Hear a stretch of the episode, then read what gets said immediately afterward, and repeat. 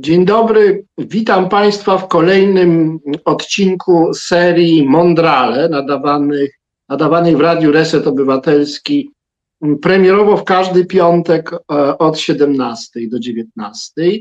E, premiera tego odcinka odbywa się 29 października 2021 roku. Witam wszystkich, którzy są obecni na premierze, a także tych, którzy słuchają i oglądają nas znacznie później. E, te książki za mną świadczą, stali widzowie wiedzą, że jestem znowu we Wrocławiu i nadaję z Wrocławia. Zwykle nadaję z Warszawy. E, bardzo dziękuję e, sponsorom naszego radia i bardzo proszę żeby o nas pamiętać. Jesteśmy radiem społecznym, obywatelskim. E, nie nadajemy reklam, a dzięki temu mówimy mm, to, co chcemy. E, w naszych programach, jak Państwo wiecie, spotykamy się z polskimi intelektualistami, twórcami. E, gościem dzisiejszego programu, gdyby ktoś nie wiedział, to mówię, jest pani profesor Magdalena Środa, która jest powszechnie znana E, ale mimo to ją trochę przedstawię. E, jest e, oczywiście profesorem filozofii przede wszystkim, etyczką, mm, zatrudnioną na Uniwersytecie Warszawskim od bardzo, bardzo dawna, w ogóle warszawianką, mm, profesorką Instytutu Filozofii Uniwersytetu Warszawskiego Zakładu Etyki. I to jest jej ta pieczara, jaskinia. Ale tak naprawdę jest czynna publicznie na różnych polach i większości Polaków, bo tak trzeba powiedzieć, jest osobą bardzo znaną, więc większość Polaków wie o jej istnieniu co najmniej i większości kojarzy się e, e, z feminizmem, z działalnością mm, no już bardzo długoletnią, można mówić nawet nie wiem, jaka jest żeńska forma od Nestor. Nestor był mężczyzną, to możemy zapytać panią profesor. E, ale w każdym razie jest w jakiś sposób nestorką feminizmu i walczy o równouprawnienie kobiet, prawa kobiet od bardzo, bardzo dawna. Jest w tym środowisku na pewno autorytetem. Jest autorką różnych książek z dziedziny mm, etyki, e, a także podręczników i różnych antologii, wypisów. Jest bardzo popularnym, popularną profesorką, wykładowczynią e, etyki. Jest też od długiego już czasu wziętą publicystką, e, mającą swoje e, kolumny, czyli felietony, a to w Gazecie Wyborczej, a to we wprost, w dobrych czasach tej gazety znaczy, i w różnych innych mediach, także elektronicznych. Bardzo dużo jest Magdaleny Środy w przestrzeni publicznej i myślę, że ma ona nie, niezbyt prawdziwy wizerunek. W dużym stopniu patrzymy na nią, może nie ja, ale wielu ludzi patrzy na nią przez pryzmat e, krytyków, tego co krytycy o niej mówią. I nawet jeżeli ludzie tak nie dowierzają w ten cały hejt, który spada na Magdalenę Środę, w związku z jej zaangażowaniem. No też była polityczką przez pewien czas, ministrą tak jakby do, do, spraw równouprawnienia kobiet i mężczyzn w rządzie Belki w 2004 roku. No, była blisko polityki, jest związana z Kongresem Kobiet, to też jest organizacja jednak polityczna, a więc tych hejtu nie brakuje i przedstawiana jest tam jako osoba szalenie radykalna. A ja ją znam raczej jako osobę umiarkowaną i, i czytając jej różne rzeczy, widzę w tym raczej taki, taką tendencję y, centrową, y, taki jakiś spokój i umiar. Y, I myślę, że nasza rozmowa z Magdaleną Środą sprawy te wyjaśni.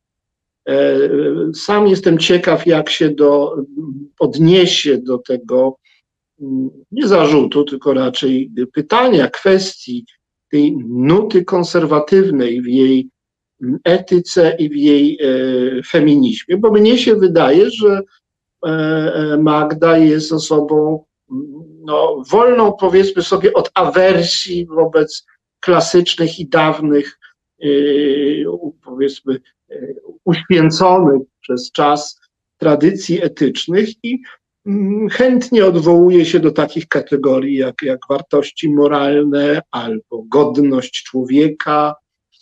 E, a w ostatniej swojej książce Obcy, inny, wykluczony, wprawdzie rozprawia się mm, z demonami nowoczesności i mm, fałszywymi obietnicami e, klasycznego humanizmu e, i różnych ideologii politycznych, które się e, na humanizm e, powoływały, no ale chciałaby jednak świata ludzko-zwierzęcego, posthumanistycznego, który nie jest zerwaniem e, z tym, co było, lecz korektą, ważną, istotną korektą. Także ja myślę, że, że, że radykalizm jest Magdalenie Środzie zupełnie obcy. O, już się pokazuje E, I moje pytanie y, pierwsze do, do, do, do ciebie jest właśnie takie, czy jaki jest twój stosunek do tych zarzutów, jakobyś była osobą o radykalnych poglądach, mm, radykalnych w swoim feminizmie, radykalnych w swojej lewicowości e, i czy mm, do jakiegoś stopnia nie jesteś osobą konserwatywną? Czy czy czujesz się do jakiegoś stopnia konserwatystką mimo wszystko? Bardzo mi miło, bardzo miło Cię też przywitać, Janku. Ta diagnoza, którą przedstawiłeś, jest y, tak naprawdę idealna. Też mi się tak wydaje, że nie ma we mnie nic z radykalizmu, że jeśli cokolwiek się wydaje radykalne, to z powodu kontekstu, w którym tkwimy. I rzeczywiście mam wiele takich elementów konserwatywnych w swoim myśleniu. Jeśli weźmiemy pod uwagę na przykład współczesny feminizm i wszystkie debaty, które teraz się toczą między feministkami, transfeministkami, transseksualistkami, to szczerze powiedziawszy, nie potrafiłabym ci zdać z tego relacji, bo jestem jakby osobą trochę z XIX, z XIX wieku, tak mi się wydaje. Więc tutaj radykalizmu żadnego nie można mi przypisać, chociaż muszę powiedzieć, że jestem bardzo radosna, kiedy widzę młodsze koleżanki, które są naprawdę radykalne, które mają różne świetne, czasem szalone poglądy, bo do moich takich najbardziej radykalnych poglądów wiele lat temu należało to, że na przykład płeć jest pewnym kontinuum. W moim przekonaniu płeć jest pewnym kontinuum, trochę za Judith Butler i wtedy to było jakieś szokujące, radykalne i tak dalej, a teraz się nagle okazuje, że to jest jeszcze bardziej skomplikowane, bo to jest i kontinuum i wiele różnych form tego kontinuum więc jeśli chodzi o feminizm, to ja jestem na takich pozycjach bardzo konserwatywnych, można powiedzieć na takich pozycjach liberalnych. Zależy mi na tym, żeby kobiety miały prawa, żeby nie były dyskryminowane. No jednym słowem, taka totalna klasyka, o której możemy e, sobie dłużej porozmawiać. A do tego wszystkiego mam taką małą pasję, która czyni pewno ze mnie też trochę konserwatystkę, mianowicie lubię teologię i w ogóle czytam pisma teologiczne i na przykład y, czytam Jana Pawła II. E, I mam takie czasem wrażenie, że jestem jedną z nielicznych osób w tym kraju, które kiedykolwiek zapoznały się z jego, e, z jego pismami. I mm, ja wiem, że jestem znana z radykalnych poglądów, takich antyklerykalnych, ale muszę powiedzieć, że w obliczu tego, co się dzieje teraz w kościele, to te moje antyklerykalne poglądy to w ogóle są no w ogóle są jakąś taką, nie wiem, namiastką krytyki, w ogóle są właściwie bez żadnego znaczenia. Jednym słowem, jeśli ktokolwiek widzi we mnie radykalizm, to właściwie tylko dlatego, że nie widzi tego, co się dzieje wokół, wokół nas przede wszystkim. Bo pamiętam, Janku, jak wiele lat temu pozwoliłam sobie na krytykę Jana Pawła II w telewizji, w telewizji. To nie była publiczna, ale to była TVN i po prostu powiedziałam, że dzisiaj to chyba jest banalne stwierdzenie, że Jan Paweł II to był taki pasterz, któremu zależało przede wszystkim na tym, żeby Kościół był masowy, niemyślący, no bo rzeczywiście, jak jesteś władcą jakimkolwiek, czy też myślisz w kategoriach politycznych, to chcesz, żeby za tobą szedł tłum ludzi, a nie żeby za tobą szedł, czy z boku stał jakiś tłum, e, czy też nie tłum, ale jakaś grupa kontestatorów, którzy tam zadają ci pytania albo są, że tak powiem, intelektualnie rozwinięci. Jan Paweł II stawiał na ryzyka, według mnie, i ryzyk to jest kwintesencja pontyfikatu Jana Pawła II. Jak ja to powiedziałam, to pamiętam, że mi pokazali w TVN, że oglądalność e, mojej wypowiedzi po prostu spowodowała, że oglądalność całego programu spadła prawie do zera, bo ludzie byli tak strasznie tym oburzeni.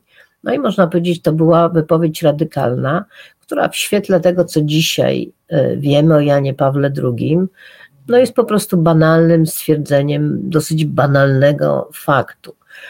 No a jeśli chodzi o feminizm, w 1989 roku, zaraz po y, obradach Okrągłego Stołu, którymi oczywiście byłam zachwycona, bo demokratyzacja, bo transformacja i tak dalej, ale ja wtedy od razu wygłosiłam taką opinię, że dekomunizacja Polski czy transformacja Polski będzie zarazem deemancypacją, że właściwie jakby sprzedaliśmy przy okrągłym stole kobiety. I jedno z pierwszych haseł było kobiety wracajcie do domu, wracajcie do tradycyjnych ról, a jedną z pierwszych decyzji była decyzja, która doprowadziła do zakazu aborcji, czyli właściwie do ubezwłasnowolnienia kobiet. Także mogę powiedzieć, że po pierwsze w swoich poglądach jestem dosyć stała i ich nie zmieniam. Nie znam poglądu, którego bym zmieniła w ciągu ostatnich 20 lat.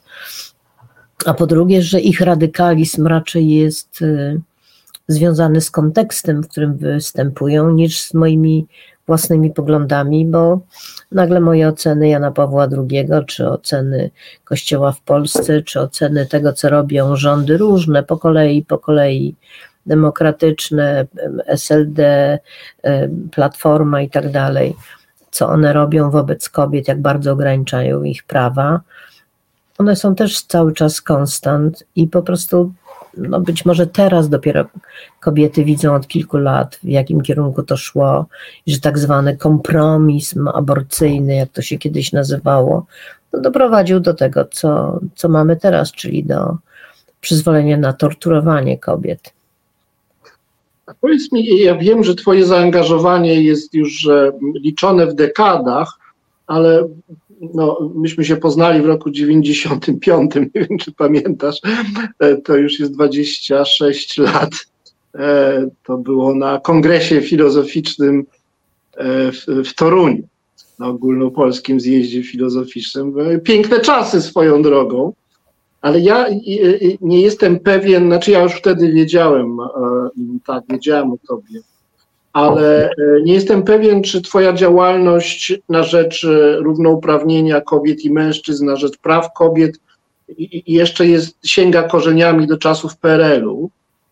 E, I chciałem się zapytać, jak to było na początku i czy w ciągu tych wszystkich długich lat działalności, w czasach, gdy rządziła mm, no, taka, takie towarzystwo jak teraz, bo to się nam drugi raz przydarza, czy płaciłaś jakąś cenę? Czy spotykały cię jakieś poważne mm, mm, przykrości ze strony władzy, bądź też, e, nie wiem, kolegów? Słuchaj, nie, chyba w sumie nie.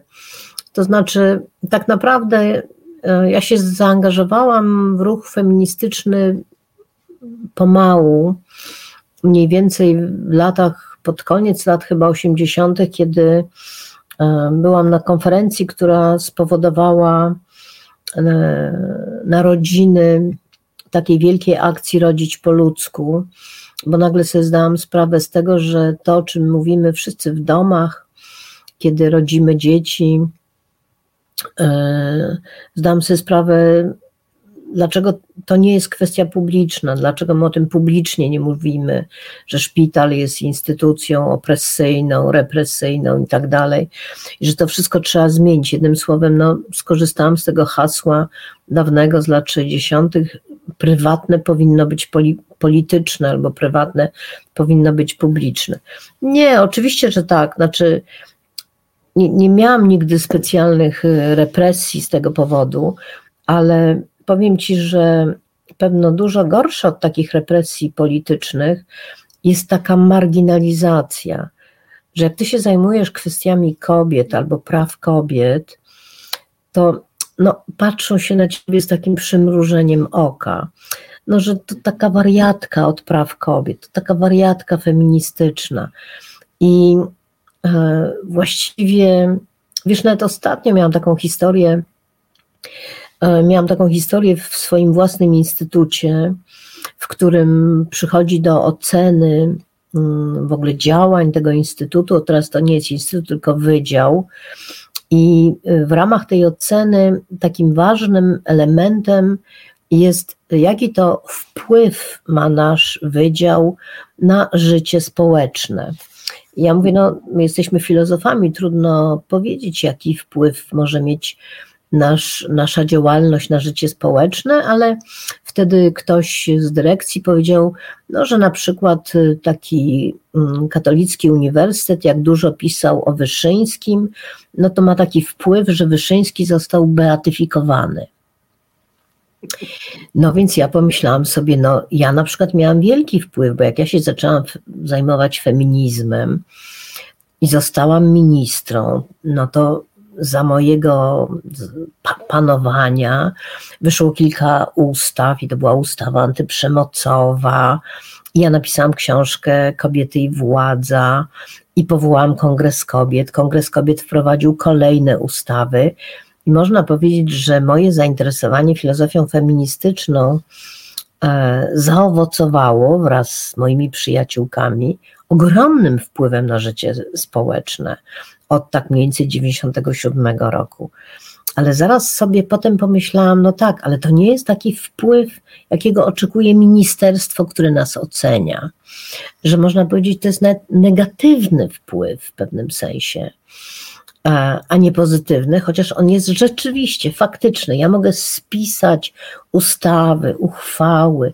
Jednym słowem, to, co się zmieniło pod wpływem mojego zaangażowania, zaangażowania, w które wciągnęłam moje przyjaciółki, kongres, organizacje i tak dalej.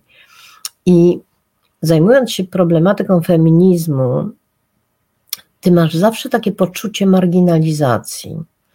No, że nie, no, to nie jest poważne, to nie jest poważne. Jak się będziesz zajmował problematyką ontologii, jak będziesz się zajmował problematyką kognitywizmu, to ty jesteś poważny filozof.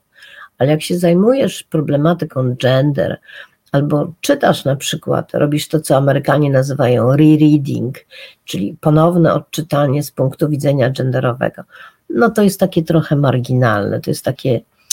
I muszę powiedzieć, że e, no biorąc pod uwagę tam różne nieprzyjemności czy represje i tak dalej, to to poczucie marginesu, to poczucie, że to nie są poważne tematy, jest chyba najbardziej przykrym ze wszystkich. No to jest takie depresjonowanie, po prostu tak, umniejszanie, depresjonowanie. Tak, który ma taki podtekst paternalistyczny prawdopodobnie. A czy to jest tak, tak że e, jak no, z biegiem lat e, mm, jest łatwiej, bo ludzie się trochę otrzaskali, jeździli na zachód, wiedzą, tak. że nie wypada, a poza tym jak e, człowiek robi starszy, to go po prostu bardziej szanują, E, i, i nie traktują protekcjonalnie i w ogóle się robi dzięki temu łatwiej. Nie, nie, wiesz, e, ta, ta druga kwestia to jest inna kwestia, natomiast rzeczywiście masz rację, znaczy w tej chwili problematyka gender, problematyka mhm. feminizmu, jakby wprowadzanie tych tematów e, nawet do mainstreamu nabrało statusu, to znaczy to już nie jest kwestia marginalna. To, że my mamy w programie zajęć kursowych, etykę feminizmu i tak dalej, i tak dalej. Czytamy Gilligan i Nell Noddings, albo na przykład to, że ja robię zawsze tak co roku albo co dwa lata robię jakieś seminarium z zakresu feminizmu. W tym roku na przykład czytamy, po prostu czytamy, czytamy Simone de Beauvoir, Judith Butler i Rossi Braidotti. I przychodzi bardzo dużo osób i to już nie jest tak jak kiedyś, że ludzie tak siedzą, wiesz, tam się uśmiechają albo podśmiewają, bo ja nawet y, wiele lat temu pamiętam, robiłam takie eksperymenty, które znam od swoich amerykańskich koleżanek, że dawałam feministyczny tekst, ale wycinałam nazwisko, dawałam nazwisko faceta i wszyscy wtedy byli tym tekstem zachwyceni, że takie ciekawe, że takie świeże, takie oryginalne, takie nowe spojrzenie. A kiedy dawałam ten sam tekst wcześniej z nazwiskiem autorki, to wszyscy mówili, no nie, nie będą się tym zajmowali, bo to nie jest poważne. Więc to już zniknęło, to na pewno. Na pewno feminizm, filozofia feministyczna, genderowe spoglądanie na różne problemy stało się elementem mainstreamu. Także tutaj dobrze się czujesz. Chociaż wiesz, opowiem taką anegdotę, że kiedy myśmy z Małgorzatą Fuszarą, e, Bożeną Hołuj wprowadzały gender studies na Uniwersytet Warszawski, to było pewno, mm, nie pamiętam, to, to było w latach 90 i e, pan rektor się zgodził, myśmy te zajęcia zaczęły się, zaczęły funkcjonować. I myśmy siedziały w jakiejś knajpie zastanawiając się, co zrobić, żeby spopularyzować słowo gender żeby to gender stał się jakieś publiczne, żeby ludzie wiedzieli, co to jest, że chodzi tu o płeć kulturową i chodzi tu o interdyscyplinarne badania i że w ogóle takie badania nad filozofią, literaturą, prawem i tak dalej, które uwzględniają ten element gender z metodologicznego punktu widzenia są bardzo ciekawe. No i byliśmy kompletnie bezsilne i nagle coś się takiego stało i Kościół ci wprowadził gender w taki sposób, że jak mówię na plebanii nieopodal tutaj na Mazurach, gdzie jestem, był wielki napis Matko Boska, chroń nas przed gender. I wtedy wszyscy do mnie przychodzili, żeby dowiedzieć się, czym jest to gender, przed którym trzeba nas chronić. E, wspomniałaś Rosji Brajdotti, ja miałem okazję ją poznać w Rzymie na konferencji poświęconej szkole frankfurskiej kilka lat temu.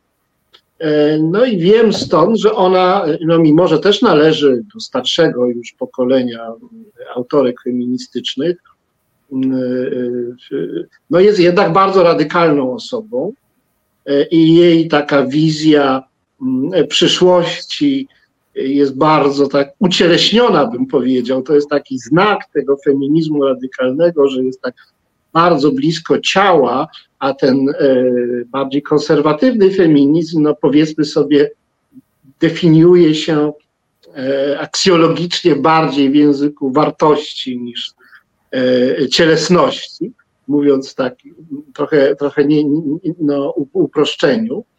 I nasuwa mi się w związku z tym pytanie, bo tutaj mieliśmy już spotkanie z działaczką, myślicielką feministyczną Agatą Araszkiewicz, która też raczej należy do takiego nurtu bardziej mm, e, no, cielistego, krwistego e, e, feminizmu, takiego femi kobiecości przeżywanej cieleśnie i takiej dosyć ofensywnej. I, I pytanie moje jest takie, czy ty masz jakieś konflikty z tym bardziej ofensywnym, czasami nieco antagonistycznym wobec świata męskiego jednak E, feminizmem? Czy nie jesteś e, no, dziadersem feminizmu z punktu widzenia mm, tych takich ostrzejszych babek? Nie, nie, absolutnie nie. Wiesz, mnie akurat to kompletnie fascynuje, dlatego że ten bardzo nowoczesny feminizm Rosji Braidotti, ale nie tylko, Donna Haraway, czy Judith Butler, która jest niesłychanie płodna, on jest po prostu fantastycznie otwarty.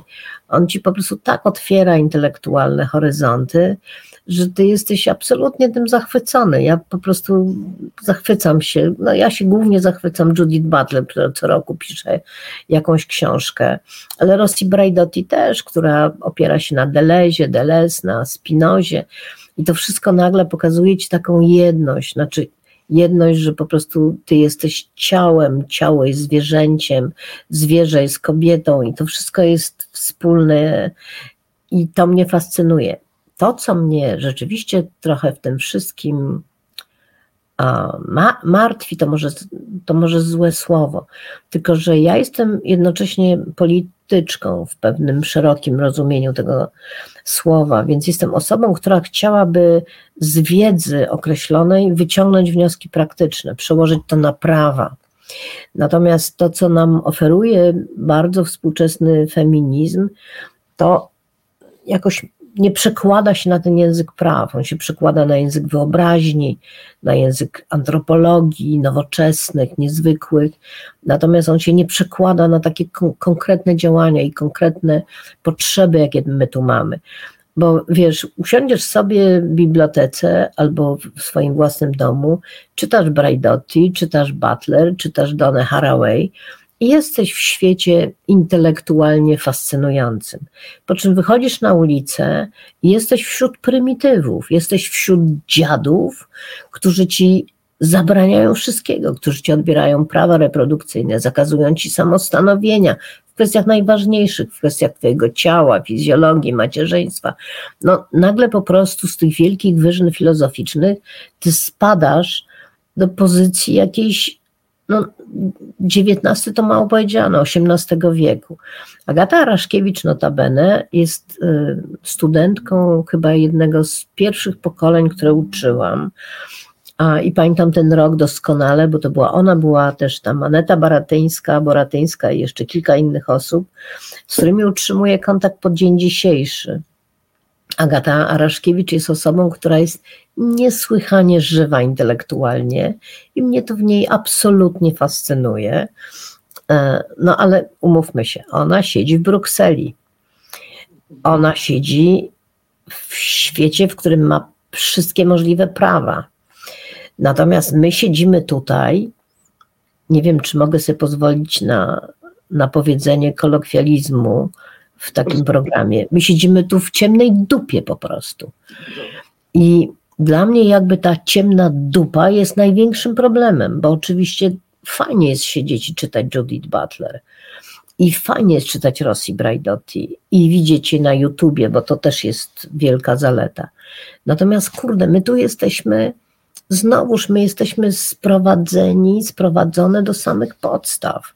My tu musimy walczyć o podstawy zupełne. Wiesz, o to, żeby kobieta miała prawo do środków antykoncepcyjnych, żeby miała prawo do aborcji, do samostanowienia, albo że kiedy ma po prostu zdiagnozowaną ciążę z jakimś e, uszkodzonym płodem, to ona nie może dokonać. No wiesz, my po prostu musimy walczyć o sprawy tak podstawowe, że z jednej strony no, siedzimy sobie że tak powiem, czytając różne teksty i Agata mi co chwila przysyła, mówi Magda przeczytaj, bo teraz się pojawiła nowa polemika z Judith Butler i tak dalej.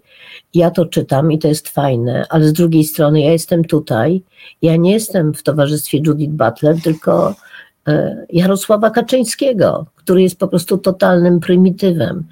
I gdyby był prymitywem, to bym się nie przejmowała, ale jest prymitywem, który ma władzę i jestem w towarzystwie Kai Gody, która właśnie chce zabronić marszu, marszów równości, która uderza po prostu w fundamenty demokracji.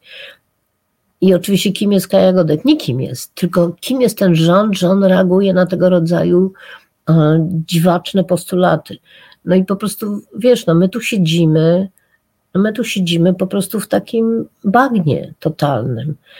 I z jednej strony możemy sobie porozmawiać o tekstach, które czytam, ale z drugiej strony my mamy takie problemy, które mamy i które są upiorne, zupełnie upiorne i po prostu mogę jedynie rozmawiać z koleżankami z Afryki o takich problemach, albo nawet nie, bo naprawdę Polska w tej chwili ma status jakiegoś kraju kompletnie niecywilizowanego. Ciekawi mnie właśnie ten fenomen kobiet przeciwniczek feminizmu. Wspomniałaś Kaję Godek, no, y, sama Beata Szydło y, y, jest taką osobą, no w końcu ukończyła, wprawdzie bez doktoratu, ale no, studiowała na studiach doktoranckich, zresztą równo razem ze mną mogę powiedzieć w tym samym czasie na tej samej uczelni. na tym samym wydziale, więc no, no, takich kobiet wykształconych również jest dużo. I ja rozumiem, że one uważają, że ten zakres godności, wolności, e, którym dysponują, żyjąc w takich konserwatywnych rodzinach, jest dla nich zadowalający, ponieważ uważają, że mimo różnych asymetrii i pewnej podległości w stosunku do mężczyzn oraz no, księży również, a więc żyjąc w jakimś takim patriarchalnym układzie autorytarnym, one dzięki swojej jakiejś sile e, psychicznej e, mają spory zakres e, takiej no, władzy czy, czy, czy autorytetu, który sprawia, że dzieci się słuchają, że mąż się pyta o radę, że, że czasem są apodyktyczne i nawet o czymś decydują, że jakby rządzą jakąś przestrzenią domową, zwłaszcza powiedzmy sobie kuchnią, E, iż uważają, że e, ta sfera e, jakiejś nie tylko wolności, ale pewnego rodzaju dominacji, która jest im przez tę kulturę paternalistyczną zaoferowana i pozostawiona, to jest dla nich satysfakcjonujące i że nie czują się poniżone w żaden sposób przez to, że ogólnie żyją w społeczeństwie nierówności płci, raczej widzą w tym pewien, e, e, pewien podział ról, w którym przyznane im role i prerogatywy są satysfakcjonujące. Czy jesteś gotowa e, przyjąć taki punkt widzenia i jeśli uwierzysz, że one naprawdę tak się czują, komfortowo w tym, co mają, to czy y, y, no, masz jakiś argument, który mógłby je, e, e, że tak powiem, zachęcić do tego, żeby pójść dalej?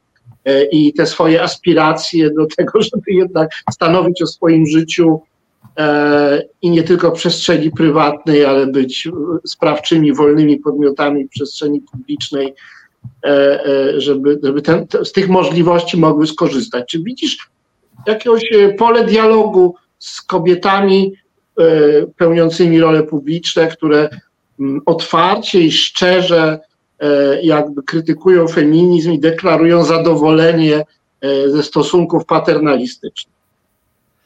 Znaczy wiesz, po pierwsze mm, jestem w stanie to zrozumieć.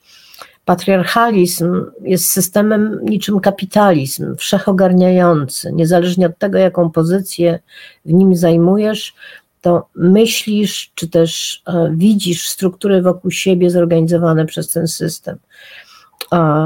I wiadomo, że patriarchalizm, który na przykład jest w wielu przypadkach bardzo militarny, e, również ma, że tak powiem, w swoim stafie kobiety, które są za wojnami, e, nie szukając daleko, wiersz Mickiewicza do matki Polki, dziewczyny, które rodzą dzieci, po to, żeby ginęły za ojczyznę. Jednym słowem, patriarchalizm jest czymś tak y, szerokim, że on anektuje po prostu wszystkich bez wyjątku. I kobiety, na przykład z PiSu, to są kobiety patriarchatu. One nie do końca są świadome tych wszystkich zależności, y, ale funkcjonują w jego obronie, bo to jest jedyny system, jaki znają, a nie mają żadnego dystansu.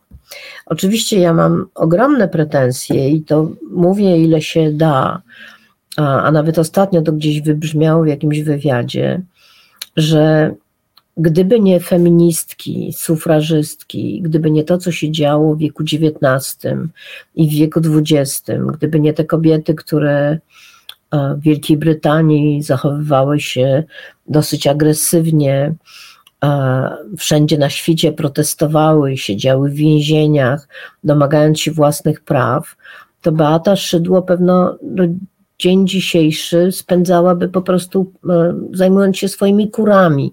Niewiele by mogła, bo gdyby nie te wielkie walki feministyczne i nasze prawa publiczne, które zostały wywalczone wcale nie tak dawno, to byśmy wszystkie po prostu siedziały w domu, tak jak to robiły kobiety przez wiele, wiele setek lat.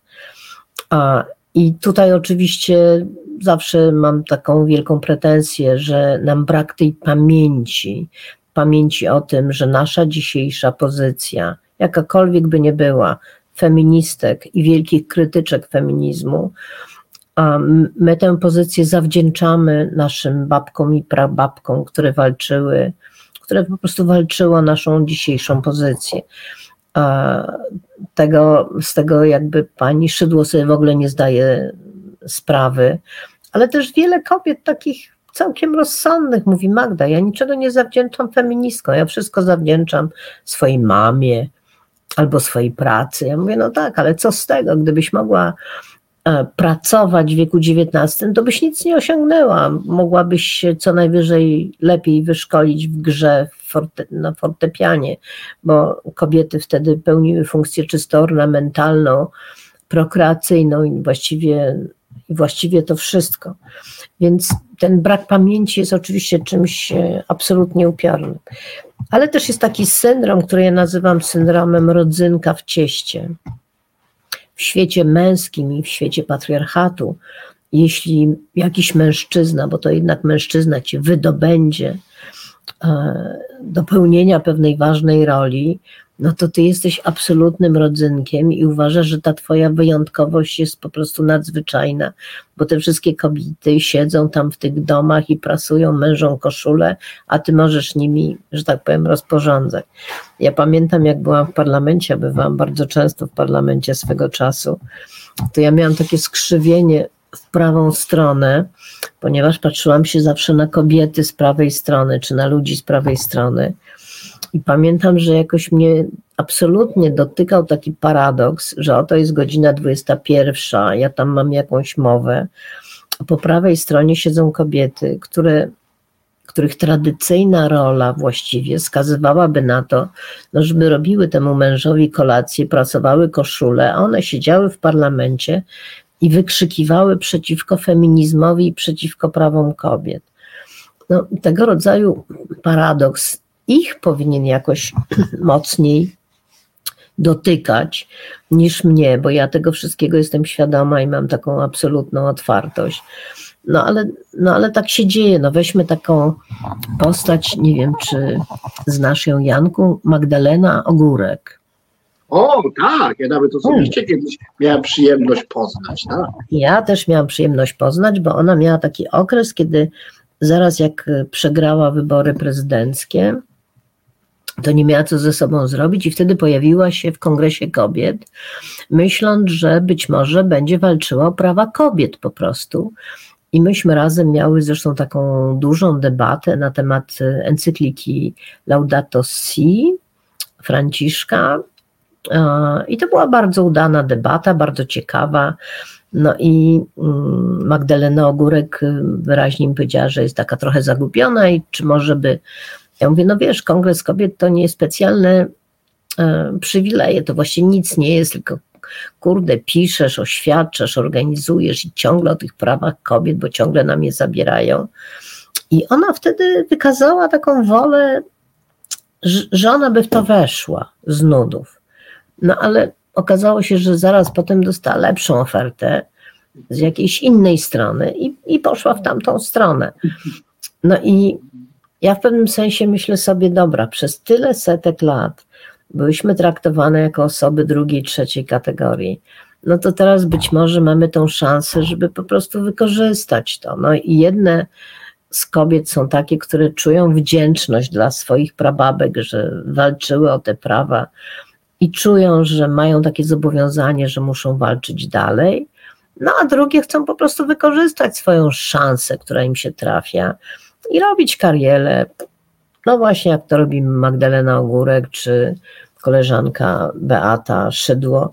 Czy powiem jeszcze, Beata Szydło to nie wzbudza we mnie żadnej agresji, natomiast agresję we mnie wzbudza koleżanka Beata Kępa, która również jak była w parlamencie i była jakaś międzynarodowa konferencja, to się nazywa Global Summit of Women, czy coś takiego, i ona się odbywała w jakimś bardzo egzotycznym kraju. To chyba była Malezja, coś takiego, Filipiny, nie pamiętam. no to atrakcyjne miejsce. I wtedy Beata Kępa stała się feministką. I nawet jest takie zdjęcie, że tam stoją kobiety, jest napisane gender equality, coś takiego, nie pamiętam jakie było to hasło. I Beata Kępa stoi, stoi pod tym hasłem i ma tą swoją chusteczkę z napisem Kongres Kobiet, bo tam Kongres Kobiet był reprezentowany i polityczki. I, i też była w to jakby zaangażowana.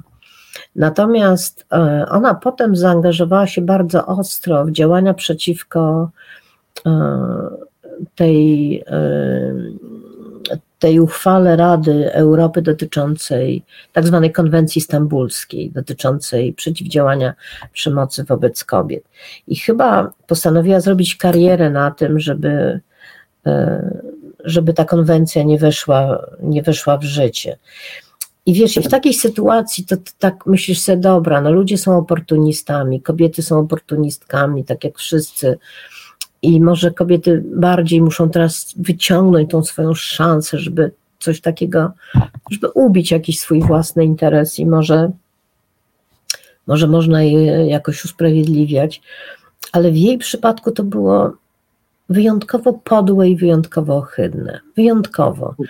Wiesz, bo to jest taka właściwie pusta i głupia osoba, która, no, jak jej powiesz gender i zaświecisz jej podróżą zagraniczną, to ona tam pójdzie. Ale jak jej dasz jakieś stanowisko, żeby waliła w te kobiety młotem po głowie, to też pójdzie. I jakoś chyba takich postaci brzydzę się najbardziej w polityce. Z Beatą Kępą również miałem do czynienia, bo kiedyś byłem z nią, na, tak to się mówi, na programie u Tomasza Lisa, to laty.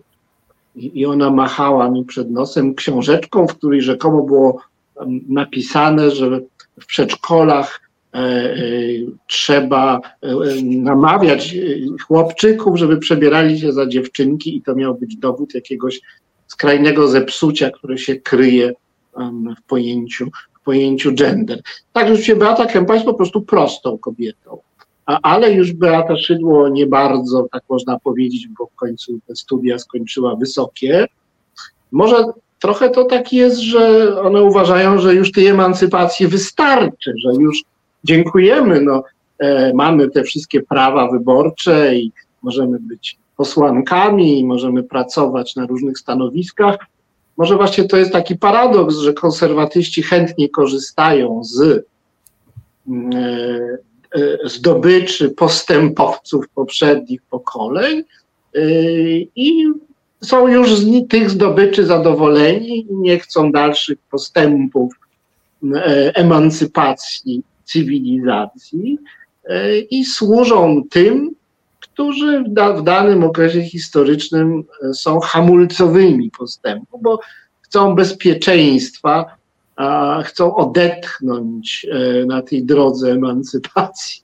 Mają po prostu już dobrze. No, może Beacie Kępie po prostu i Beacie Szydło już w tym świecie jest dobrze, ale e, one pewnie nie, nie chciałyby utracić praw wyborczych na przykład, albo prawa do rozwodów, albo prawa do do, nie wiem, posiadania konta w banku, e, a dajmy na to prawo aborcyjne, to już ich nie interesuje, bo to już ich nie dotyczy.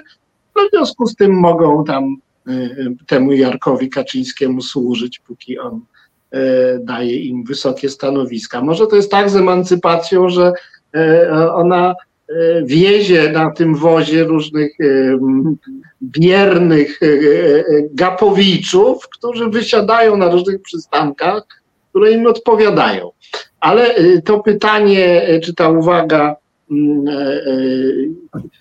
jest prośbą o komentarz po piosence, bo teraz nasz program musi mieć oddech, a Państwo musicie mieć oddech, i więc teraz jest piosenka Znudzeni mainstreamowymi newsami? Czas na reset obywatelski. Zaangażowane dziennikarstwo. Witam Państwa w drugiej części dzisiejszego programu Mondrale, nadawanego 29 października 2021 roku. E, programu, którego gościem, raczej gościem niż gościnią, bo już ustaliliśmy, że jest osobą umiarkowaną, więc pewnie też umiarkowanie chciałaby reformować język. Jest pani profesor Magdalena Środa z Instytutu Filozofii, właściwie Wydziału Filozofii, bo to teraz to, się, to jest Wydział Filozofii Uniwersytetu Warszawskiego.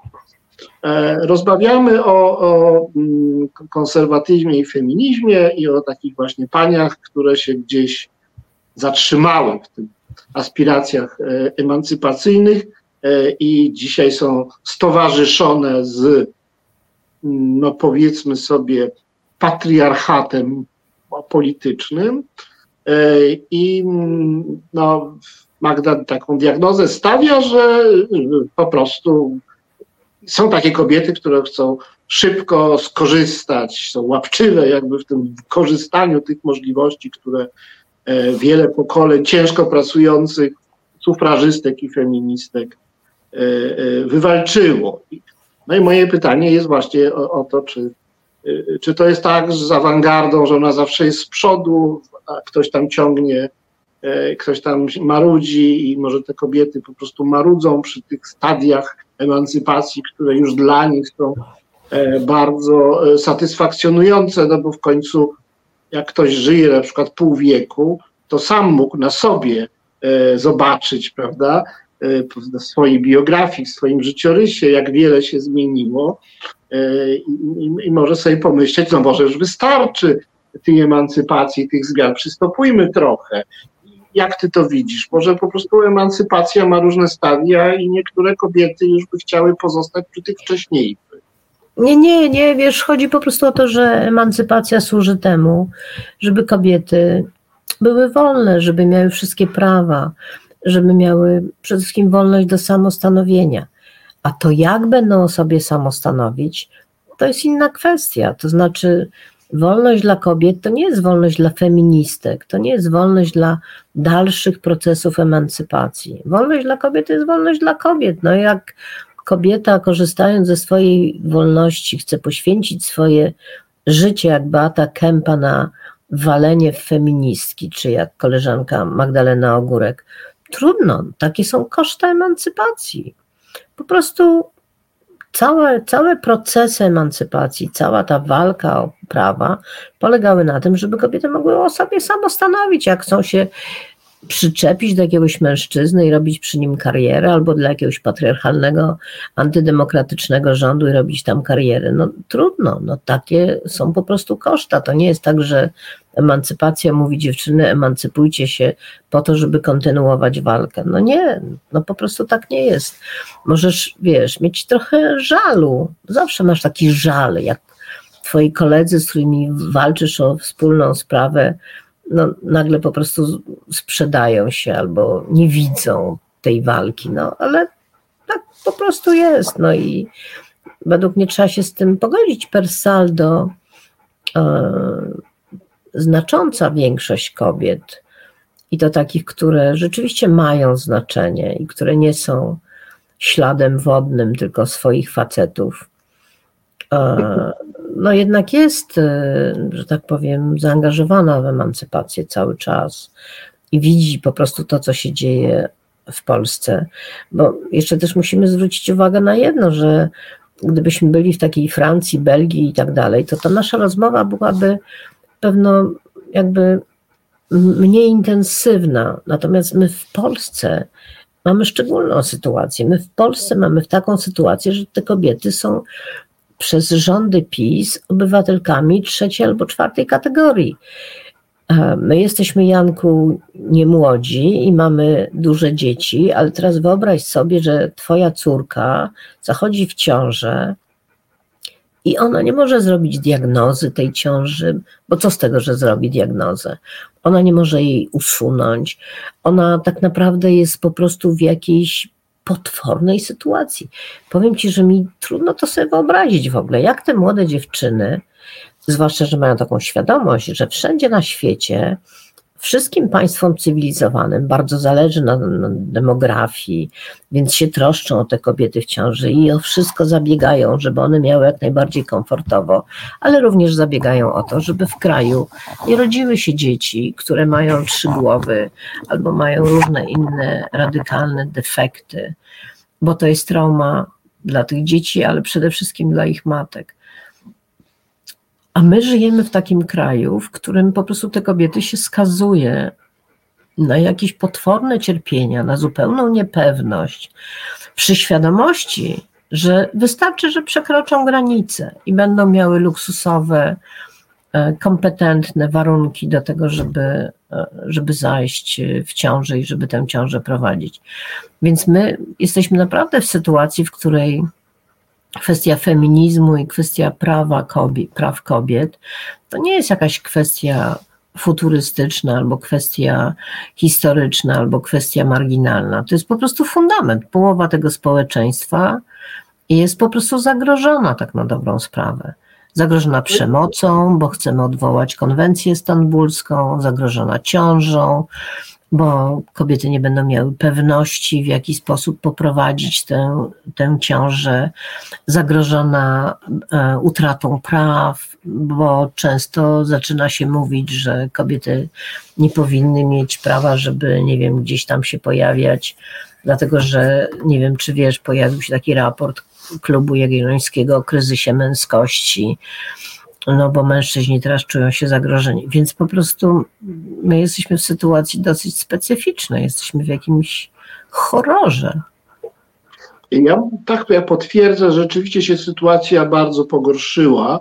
Ja pracuję mm, w Kolegium Medicum Uniwersytetu Jagiellońskiego, y, wobec czego jestem dość blisko tego świata medycznego i się też trochę zajmuję bioetyką i wiem, że e, skutki e, wyroku Trybunału Konstytucyjnego Julii Przyłębskiej, zresztą pewnie znanej ci dobrze, e, żony naszego kolegi, mm, są już dramatyczne, dlatego że no mniej zamożne, mniej może takie sprawcze kobiety, którym zdiagnozowano nieodwracalne, letalne uszkodzenie płodu, no nie, nie, nie, nie znalazły drogi do, do e, aborcji za granicą i teraz na oddziałach położniczych leżą te nieszczęsne pary, e, matki z umierającymi dziećmi.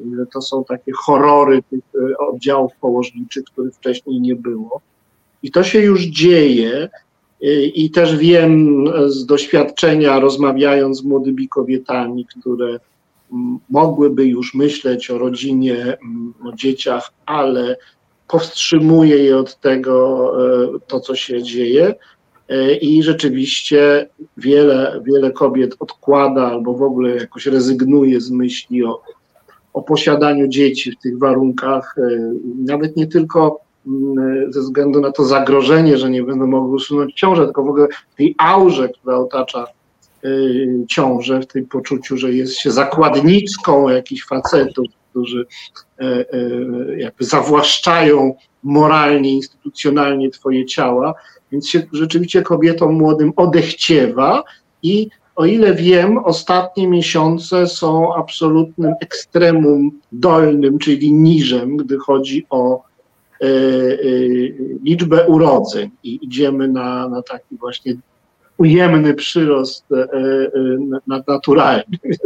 Dokładnie czegoś odwrotnego chciałby PiS, no ale sam prowadzi do takich, do takich rezultatów. Więc rzeczywiście sytuacja jest bardzo trudna. No, my w sta takim starszym języku byśmy powiedzieli, że mm, poniżana jest kobieta, poniżana jest jej godność, że E, e, takie e, autorytarne zakusy na, na zarządzanie ciałami kobiet i, i, i wtrącanie się w ich życie i łamanie ich sumień, czy zastępowanie restrykcyjnymi przepisami opartymi na doktrynach religijnych i uprzedzeniach paternalistycznych, za, za, zastępowanie E, e, przepisami e, własnego rozeznania moralnego i własnych sumień jest poniżeniem godności kobiety. Ja uważam, że ten język jest w porządku, ale jest wiele osób, które uważają, że to jest język konserwatywny, który się znacznie e, lepiej sprawdza w takim właśnie opresyjnym dyskursie, e, że to jest język skażony. Mm, ty napisałaś kiedyś książkę o godności. Chciałem w związku z tym zapytać, czy uważasz, że ta kategoria godności e, jest wciąż nośna, czy też jest na tyle już zużyta, zawłaszczona, zmanipulowana, że i, i ureligijniona właściwie też, że, że lepiej jej unikać. Jeśli tak, to czy widzisz możliwości zastąpienia pojęcia godności? No z godnością tylko powiem e, tak tytułem wstępu, no jest tak, że dawniej to było, znaczyło pewien wyróżnik, dignitas, e, a w epoce liberalnej, która wszystkich zrównuje, paradoksalnie ten wyróżnik staje się nie wyróżnikiem, tylko takim właśnie kwantum uprawnień i, i, i szacowności, wartości każdego człowieka, które jest równe u wszystkich i wszystkim się należy bez względu na urodzenie, więc doszło do pewnej e, e, no, za, zasadniczej przebudowy tej kategorii. No ale ona jest jednak kategorią tego starszego świata, tego świata liberalnego, który dużo obiecywał i miał piękne hasła na sztandarach, a potem były różne wojny, kolonializm i no i te obietnice się nie, nie, nie do końca spełniły, a czasem wręcz przeciwnie. No stąd pytanie, czy ta aparatura pojęciowa, y, której dostarcza y, no, ta epoka chwalebna, epoka oświeceniowo-liberalna, XVIII-XIX wiek, łącznie z tym przekształconym, zeświadczonym pojęciem godności jest użyteczna, czy też w ogóle trzeba szukać innego języka i innych pojęć w etyce? Znaczy wiesz, ja uważam, że to pojęcie cały czas jakoś jest ważne, bo to taki ważny wynalazek oświecenia. Rzeczywiście mamy to przynajmniej takie trzy rozumienia godności. Jedno to jest ta godność człowieka, drugie to jest godność osobista, która zależy od pewnych zalet i pewnego sposobu zachowania, a trzecie to jest pojęcie psychologiczne, poczucie godności czy poczucie własnej wartości. I ta godność człowieka, jak pytam się moich studentów, czy ją mamy, czy nie mamy, i wszyscy z grubsza mówią, że ją mamy. Ja mówię, to proszę przedstawić mi jakiś dowód. No i tym dowodem jest konstytucja. Godność, znaczy godność jest zapisana w konstytucji jako podstawa różnych praw. I ja uważam cały czas, że to jest ten fantastyczny wynalazek y, oświeceniowy, bardziej oświeceniowy niż chrześcijański w istocie, no, który spowodował mm, uniwersalizm praw człowieka, o którym skądinąd wiadomo, że nie jest uniwersalizmem praw człowieka. Natomiast wiesz, ja śledzę, nawet zapisuję e, częstotliwość używania różnych pojęć przez naszych polityków.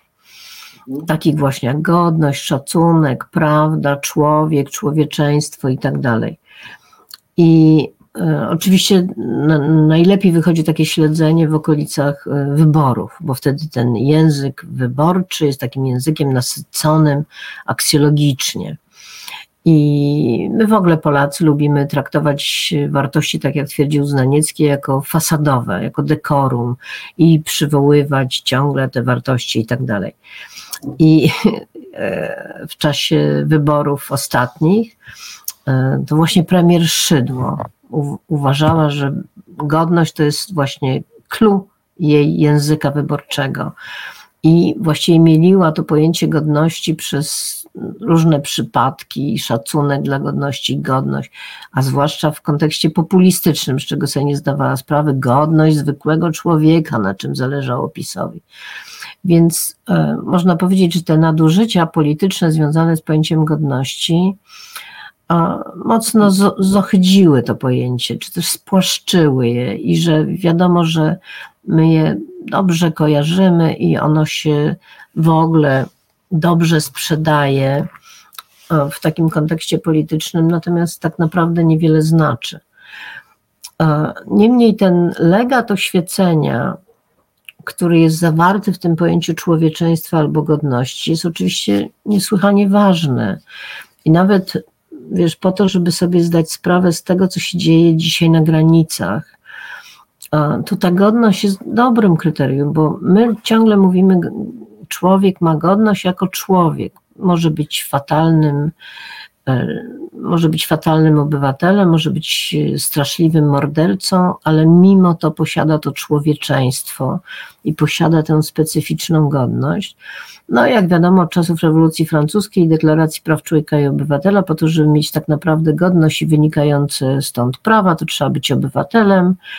E, nie wystarczy być człowiekiem, bo co z tego, że jest się człowiekiem, jak się nie ma praw obywatelskich, to tak naprawdę wszystkie, że tak powiem, dobrodziejstwa, które płyną z pojęcia godności, nie mają żadnego znaczenia, ale z drugiej strony świadomość tego, tego dylematu, tego konfliktu, że niby wszyscy mamy godność, ale nie wszyscy mamy prawa, a przecież godność ma być uzasadnieniem praw, no, powinna nam dawać do myślenia, dlaczego ci, którzy dobijają się do naszych granic i którzy są niewątpliwie ludźmi, i którzy w związku z tym posiadają godność, bo tak jest skonstruowana ta wartość, posiadamy ją jako ludzie.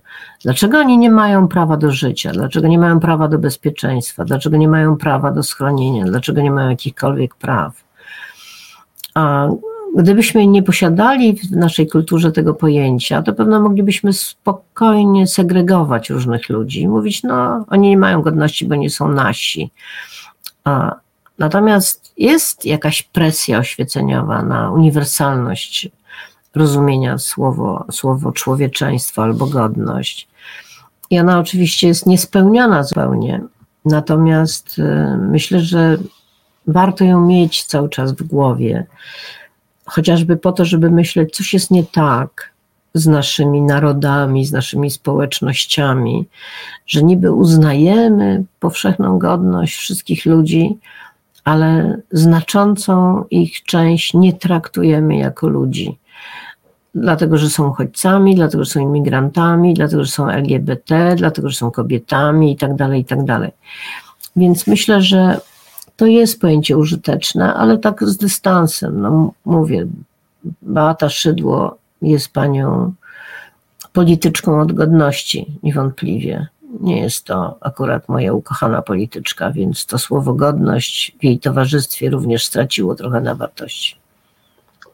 Tak, rozumiem, że trzeba być bardzo ostrożnym i używać słów e, w bardzo takich źródłowych i szczerych kontekstach, w ich takich krystalicznych, jasnych e, e, formach i unikać skojarzeń z taką zakłamaną, obłudną retoryką, która szczególnie mm, razi w sytuacji e, tak jawnej sprzeczności między deklaracjami e, aksjologicznymi władzy, a jej rzeczywistym e, postępowaniem.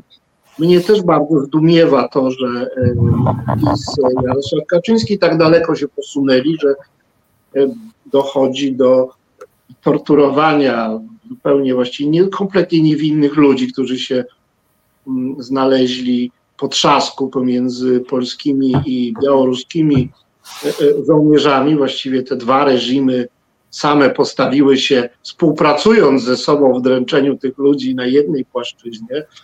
To jest niespodziewane, to jest bardzo degradujące. E, no jednocześnie też zasmucające jest to, że to mało kogo porusza, a elektoratowi tej władzy wręcz się e, podoba. No, stąd rodzi się pytanie, czy hmm, to jest tak, że nasz taki dyskurs inkluzywny, który chciałby jakoś we wszystkich ludziach widzieć kogoś podobnego do nas, a więc osoby zdol, wrażliwe, zdolne do cierpienia i takie, które łatwo można skrzywdzić i, e, e, i które tylko pozornie są bardzo różne, i, i, i czasem zupełnie nieprawdziwie postrzegane jako wrogie, a po prostu są nieznane jeszcze.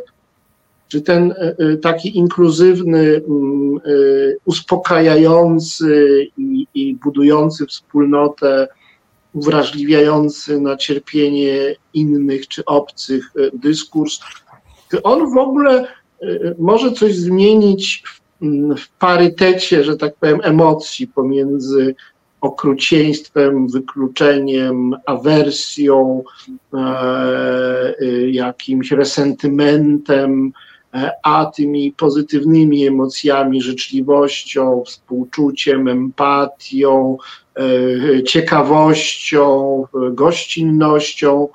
Czy to jest po prostu tak, że jest jakiś fundament psychologiczny i jakiś poziom w każdym społeczeństwie określony warunkami rozmaitymi, przez rozmaite warunki kulturowe i naturalne, e, jakiś poziom ufności, jakiś poziom czy jakaś proporcja tych pozytywnych e, e, uczuć czy postaw, takich inkluzywnych i pokojowych oraz tych właśnie takich agonistycznych i, i, i wrogich. Czy, czy sądzisz, że no, ten nasz postęp, ewidentnie jakiś postęp jest moralny, prawda? Znaczy my, jakaś duża grupa ludzi coraz więcej rozumie, prawda? Coraz bardziej respektuje mm, e, e, równość, wolność, e, prawa wszystkich ludzi, coraz bardziej jakoś jest uważna i odnosi się z szacunkiem do, do, do, do krzywd różnego rodzaju, którzy, których ludzie doznają. Czy, czy to, że tak, jest taka duża grupa i w tym sensie jest postęp na pewno moralny, język, w którym mówimy o E, e, dobru i złu, które się wydarza między ludźmi, również się rozwija. Czy to ma realne przełożenie na, e, no, na, na dzieje, na to, co się w wymiarach globalnych i historycznych wydarza? Więc chciałem zapytać o postęp moralny taki realny, który będzie można zobaczyć z dłuższej perspektywy takiej historiozoficznej. My też po prostu no, zawsze byli dobrzy i źli ludzie, pokojowo nastawieni, wrogo, zawsze były jakieś plemienne uczucia, takie wrogie, antagonistyczne i jakaś tam też ciekawość świata i, i otwartość, i że te proporcje są po pierwsze dosyć znaczy w danym społeczeństwie wyrównane, nie, niezmienne, a po drugie elity, które proponują jakieś a proponują ludziom, żeby byli bardziej pokojowi, otwarci, zwalczali własne uprzedzenia, mają niewielki wpływ na to, co ludzie w masowych wymiarach czują. Słuchaj, no więc ja niewątpliwie jestem optymistką w tym sensie, że uważam, że istnieje postęp moralny, a on przynajmniej istnieje w tym sensie, że my mamy coraz większą świadomość tego, że Wszyscy, niezależnie od czegokolwiek, jesteśmy podmiotami. Tak sobie wyobrazimy takiego Greka, no to on miał jasność, że podmiotem jest inny Grek, natomiast nie jest nim metoik, barbarzyńca, kobieta, dziecko i tak dalej, i tak dalej. Zobaczymy średniowiecze, no to podmiotami były istoty wierzące, chrześcijanie i tak dalej. Jednym słowem, ten zakres podmiotowości się niewątpliwie rozszerza i nasza świadomość, że wszyscy jesteśmy ludźmi, w związku z tym należą nam się określone prawa i określony status, ona jest coraz większa. Natomiast, e, no i pewno jest też duża praca różnych wartości, takich jak pojawiająca się w oświeceniu tolerancja, takich jak bardzo dawna gościnność. To są wartości, które jakoś pracują w edukacji i tak dalej. I one tutaj są, że tak powiem, na rzecz tego otwarcia. Natomiast pamiętajmy, że naszą świadomość w wielkim stopniu, nasza świadomość w dużym stopniu jest zdeterminowana przez polityków. I e, ja tu się zgadzam w stu procentach e, z Zygmuntem Baumanem, który w takiej książeczce Obcuł naszych drzwi zwrócił uwagę na taki oto fakt, że politycy są znużeni zajmowaniem się dystrybucją, ekonomią, polityką socjalną, państwem opiekuńczym i tak. I że nagle odkryli, że najprostszą metodą uprawiania tego zawodu jest to, co on nazywa sekurytyzacja, security, od angielskiego słowa bezpieczeństwo. Że najprościej uprawiać politykę jest w taki sposób, że oto wskazujesz wroga, straszysz tym wrogiem jak możesz, a potem jawisz się jako obrońca przed tym wrogiem. To jest bardzo prosty zabieg, bo to właściwie opiera się na propagandzie, zmasowanej propagandzie, na pewnej fantazji, bo trzeba tego wroga wymyślić, a potem tylko na deklaracjach, że będziesz przed nim chronił. I łatwo zwrócić na to uwagę, że polska polityka siedzi w takich okowach, że tak powiem, właśnie tego, co się nazywa sekurytyzacją. Mianowicie, że jakiś czas temu prezes Kaczyński wymyślił takiego wroga, to jeszcze było wcześniej, który był gej, gej, gej. Gej się pojawia, on zniszczy nasze rodziny, e, weźmie ojców rodzin, e, rozbije społeczeństwo. Potem się pojawiło gender. Gender, który był jakimś tajemniczym, abstrakcyjnym, obcym, straszliwym wrogiem, który znowuż uderza w naszą rodzinę, w nasze społeczeństwo i tak dalej. Potem się pojawił uchodźca, to był ten pierwszy uchodźca z pierwszej fali, kiedy to prezes Kaczyński, nie wiem czy wszyscy pamiętają, ale powinni to zapamiętać, mówił, że oni przynoszą ze sobą pasożyty i grzyby. Mówił po prostu językiem Goebbelsa na temat wrogów. A potem się pojawiło LGBT, potem e, ideologia LGBT, teraz znowu są uchodźcy. Jednym słowem, widać po prostu jak na dłoni tą politykę, która jest bardzo prostacka, ale która jest niesłychanie efektywna.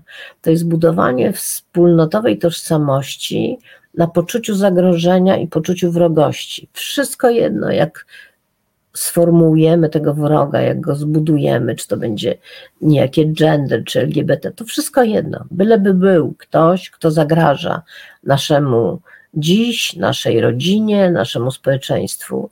I wystarczy trochę rozbujać propagandę. I PiS w sposób mistrzowski to robi.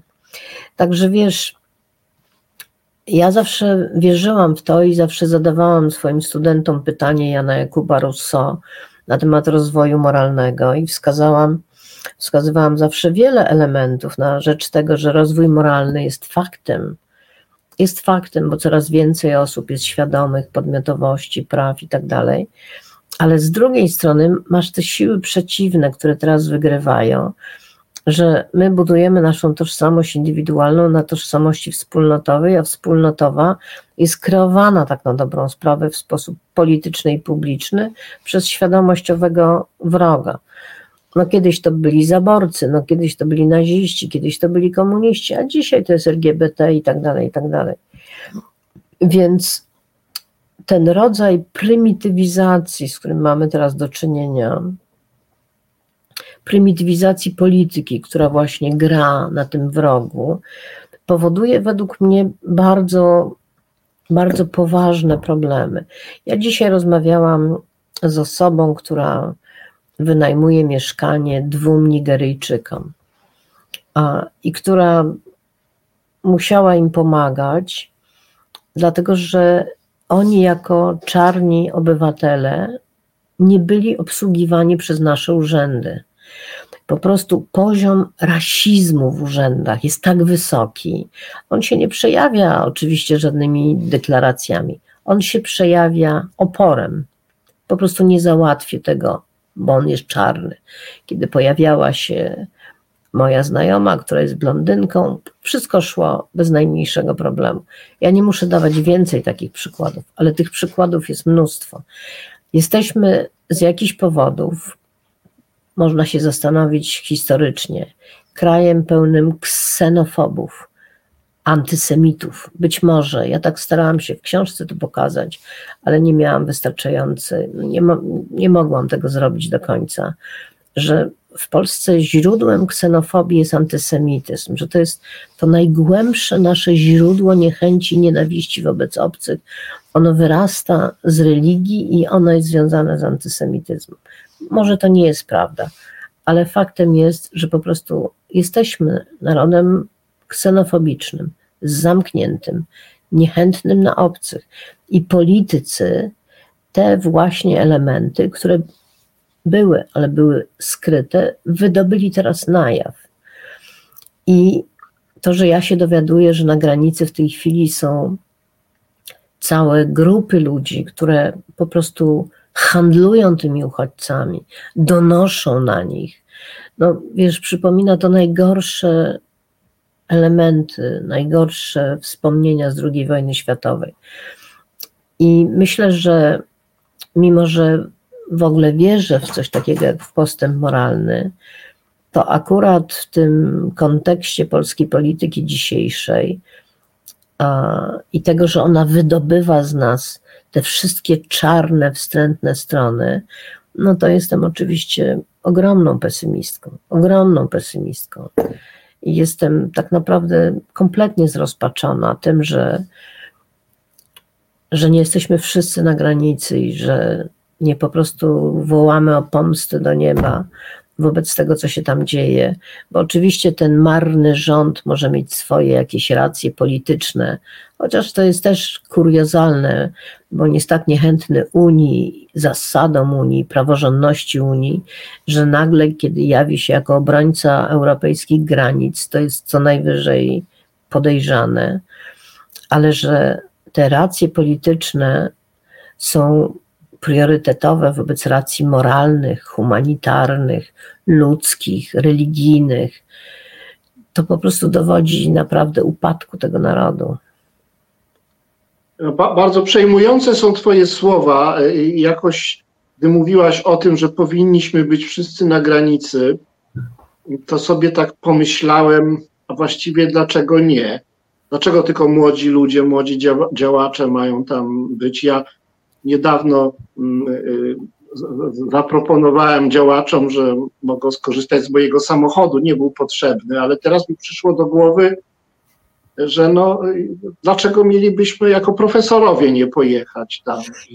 A dajmy się złapać e, e, e tym łapsom, że przewozimy jakiegoś Irakijczyka na przykład, albo że, no, no, no, ja myślę, że ja jestem do to gotowy. To znaczy, jakbyś znaczy, chciała wsiąść ze mną w samochód i pojechać na granicę, ja mówię serio, to ja jestem na to gotów. Może więcej by tych profesorów się wybrało. Znaczy, Taka wycieczka będzie... profesorów na granicę do Usnasza.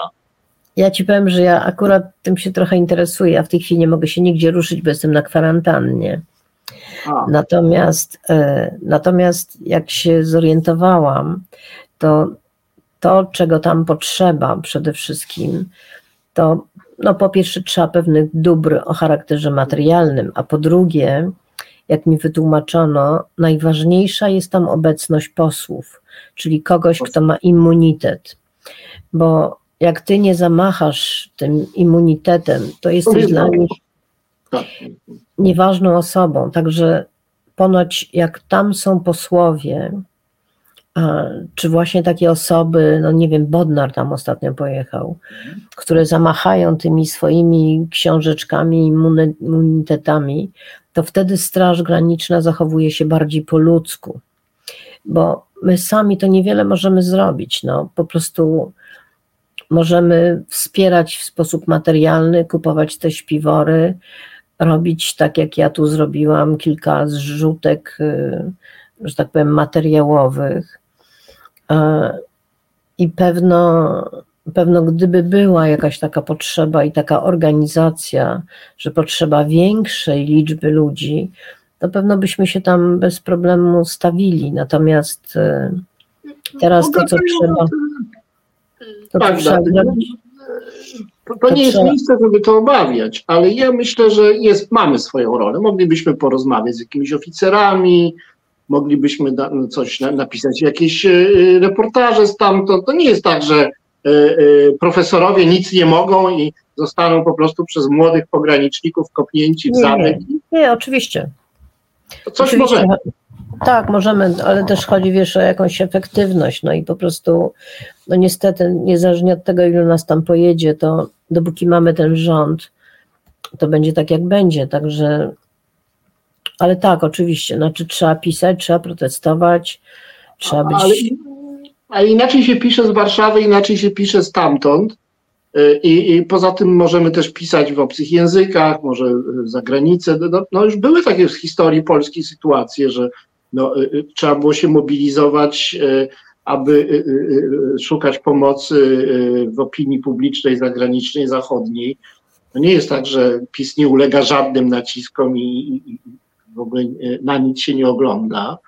Mimo wszystko trzeba próbować, ale myślę, że to jest rozmowa nie na, nie na antynę, ale ja mówię całkiem serio. Mhm. Czekam na jakieś taką, ja jestem słaby jako organizator, inicjator, ale że tak chętny do tego, żeby się podporządkować jakiejś fajnej inicjatywie i włączyć. E, więc może za, zawieźmy ten temat. Teraz zagramy drugą piosenkę. Chciałem powiedzieć, że regułą naszej audycji jest to, że e, gość bądź gościa, gościni są proszeni, e, jeśli mają taką ochotę, żeby ostatnie minuty programu mm, zagospodarować po swojemu i wystąpić z jakimś takim własnym przesłaniem, powiedzieć co chcą. Więc jeśli sobie życzysz, to bardzo proszę. E, teraz będzie piosenka, a po piosence chciałbym e, ostatni temat zaplanowany poruszyć. E, no właśnie związany z tym, że jesteś profesorką, a ja też jestem profesorem. I ten temat to ten, no, ten nasze środowisko pracy, bo ja myślę, że część naszych słuchaczy jest jakoś związana z akademią. Trochę się zaczynamy bać o to, co się tam dzieje jeszcze te uniwersytety się trzymają, ale no ten jakoś taki, tak, taka pętla się jakby zaciska trochę. Więc będę Cię chciał zapytać o opinię, e, co można zrobić, na ile możemy wyjść obronną ręką z tego przedłużającego się okresu opresji politycznej, czarnkowej, bo to może potrwać jeszcze rok, dwa, kto wie ile to jeszcze potrwa i co się wydarzy. Ciekawią mnie Twoje opinie o tych sprawach, a teraz nasza druga piosenka. Znudzeni mainstreamowymi newsami, czas na reset obywatelski, zaangażowane dziennikarstwo. Jeszcze raz witam Państwa, tym razem już w trzecim e, odcinku, fragmencie naszego dzisiejszego spotkania w programie Mondrale w radiu Reset Obywatelski, programie, którego premiera odbywa się 29 października 2021 roku e, i którego gościem jest pani profesor Magdalena Środa z Uniwersytetu Warszawskiego, z Instytutu, z Wydziału e, Filozofii Uniwersytetu Warszawskiego, E, I właśnie o to akademicką tożsamość, akademickie doświadczenie chciałem panią profesor zapytać, bo wydaje się, że znowu wchodzimy w okres turbulencji tych naszych kochanych instytucji i pracodawców. Sam jestem profesorem UJ-u, więc e, można powiedzieć drugiej e, głównej uczelni w Polsce obok Uniwersytetu Warszawskiego. Jest, to jest trochę podobnie. Zresztą z Uniwersytetem Warszawskim od paru lat też jestem związany. Więc pytanie brzmi, co mamy robić, co nam grozi, jak powinniśmy się teraz zachowywać, e, jak obronić uniwersytet. E, no, trochę się przypominają bardzo dawne czasy, e, które no, tam trochę pamiętamy, znaczy ja trochę, Magda może lepiej. Mój ojciec był profesorem Uniwersytetu Wrocławskiego i, i, i w 1968 roku stracił tę posadę z powodów polityczno-rasowych, żeby tak powiedzieć, więc um, ja coś o opresji uniwersyteckiej też e, wiem.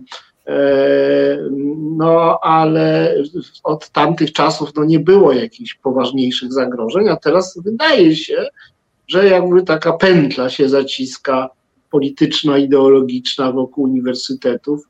E, co Magdo o tym sądzisz? Znaczy wiesz, ja, e, ja jakoś jestem bardziej optymistyczna, to znaczy ja uważam, że mamy robić swoje. Dokładnie to, co robimy, czym się zajmujemy.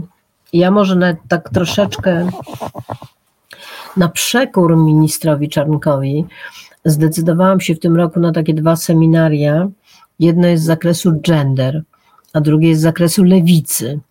Jedno mm, dotyczy aksjologicznych podstaw, aksjologicznych fundamentów y, lewicy, a drugie jest po prostu czytaniem takich podstawowych genderowych tekstów, czyli Simone de Beauvoir, Judith Butler i właśnie Rossi Braidotti. E, na razie, umówmy się, wielkie uczelnie nie odczuwają bynajmniej mm, do tego, co się dzieje w Ministerstwie Edukacji, a dzieją się tam takie rzeczy, że nawet trudno mi to śledzić. To znaczy, ja trochę myślę, że minister Czarnek ma po prostu tak bogatą fantazję i tyle pomysłów, że nie ma też sił, żeby to wszystko zrealizować i wcielić w życie. Znaczy, powiem szczerze, że ja traktuję ministra Czarnka z jakimś takim dystansem cały czas i nie wydaje mi się, żeby on na razie miał takie możliwości, żeby na przykład naruszyć e, niezależność uniwersytetu.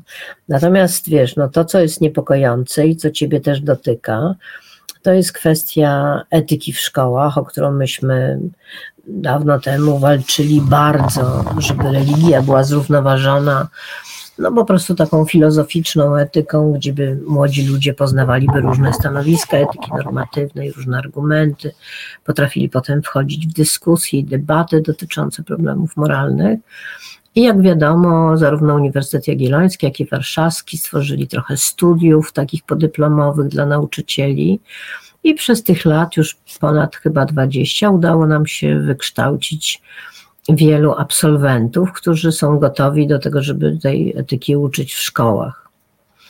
No a minister Czarnek, jak wiadomo, wymyślił sobie, że teraz będzie etyka, znaczy, że teraz będzie religia i etyka, która tak naprawdę będzie religią dwa, bo wskazał szkołę ryzyka, kul, no i takie uczelnie, gdzie są wydziały teologiczne, gdzie tej rzekomo etyki mają uczyć.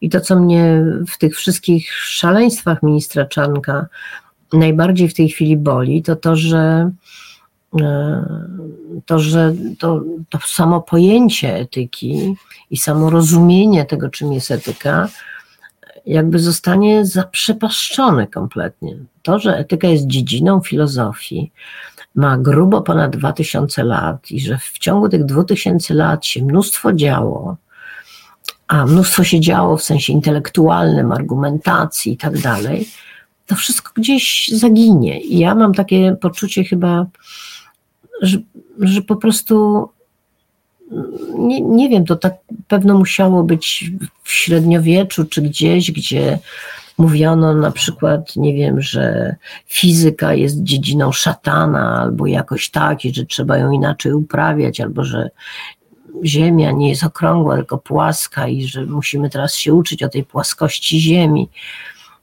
I jakoś to mnie chyba najbardziej martwi, bo na razie, umówmy się, prowadzimy normalne zajęcia na Uniwersytecie Warszawskim, to wielka uczelnia, zachowujemy pełną autonomię. Studenci, których mam bardzo wielu, są cały czas wolnymi, otwartymi ludźmi. E, nie ma żadnych bojówek, chociaż na przykład e, co trochę mnie zastanawia, na uniwersytecie ostatnio studenci z takiej organizacji antyfaszystowskiej E, którzy od lat starają się, żeby odsłonić taką tablicę upamiętniającą getto ławkowe, które powstało na Uniwersytecie Warszawskim przy wielkim, no może nie entuzjazmie, ale na pewno przy akceptacji wielu, wielu, wielu profesorów i rektorów i które nigdy nie zostało potępione otwarcie. I ta tablica ma po prostu upamiętniać i być przestrogą przeciwko tego rodzaju postawom, że ta tablica ciągle nie może być wmurowana, że ona po prostu, no po prostu studenci przedstawili taki projekt tej tablicy z bardzo pięknym napisem. Ona powinna zawisnąć naprzeciwko tablicy z 68 roku, tam jest świetne miejsce. I to się jakoś nie może zrobić. I no, to, to jest jakiś problem. To znaczy, uniwersytet nie potrafi się odciąć od tej swojej ciemnej historii, a powinien to zrobić i powinien to zrobić zwłaszcza dzisiaj, w tej sytuacji, w której te ciemne chmury nad nami wszystkimi e, krążą, no bo projekty ministra Czarnka co do edukacji są no ja takiego terminu, no one są na razie szalone według mnie, no tak są szalone, że nie chce mi się wierzyć, żeby młodzi ludzie posłusznie weszli w te projekty. Mówię nie tylko o cnotach niewieścich, ale mówię o tych pomysłach historycznych, które co i róż rodzą się w głowie ministra Czarnka, o tej współpracy z IPN-em i tak dalej. No, to wszystko wygląda trochę na, na kompletne szaleństwo i mam nadzieję, że takim szaleństwem pozostanie.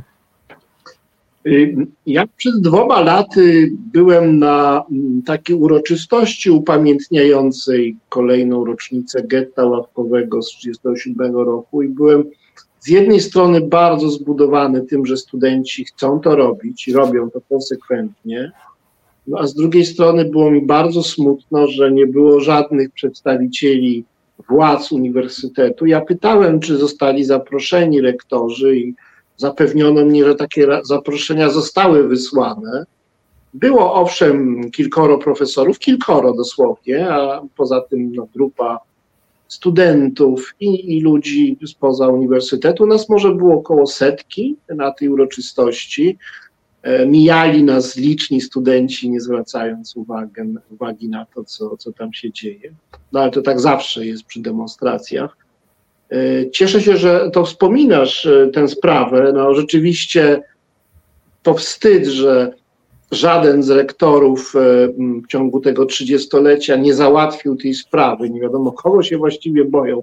Nie wiem, tych paru radykałów katolickich, którzy są zatrudnieni na tym czy na tamtym wydziale, no bo kogo się mają bać? Wiemy doskonale, że jest trochę takich profesorów, zresztą wpływowych, sam stałem się ofiarą ich wpływów, e, e, którzy są związani z takim ortodoksyjnym, e, fundamentalistycznym katolicyzmem, ale naprawdę wszyscy lektorzy, nawet za czasów PO czy SLD, tak bardzo się musieli ich bać. No chyba coś tutaj jest nie tak. Myślę, że oni po prostu myśleli, że to źle robi wizerunkowi uniwersytetu, a jest właśnie wbrew, wręcz przeciwnie.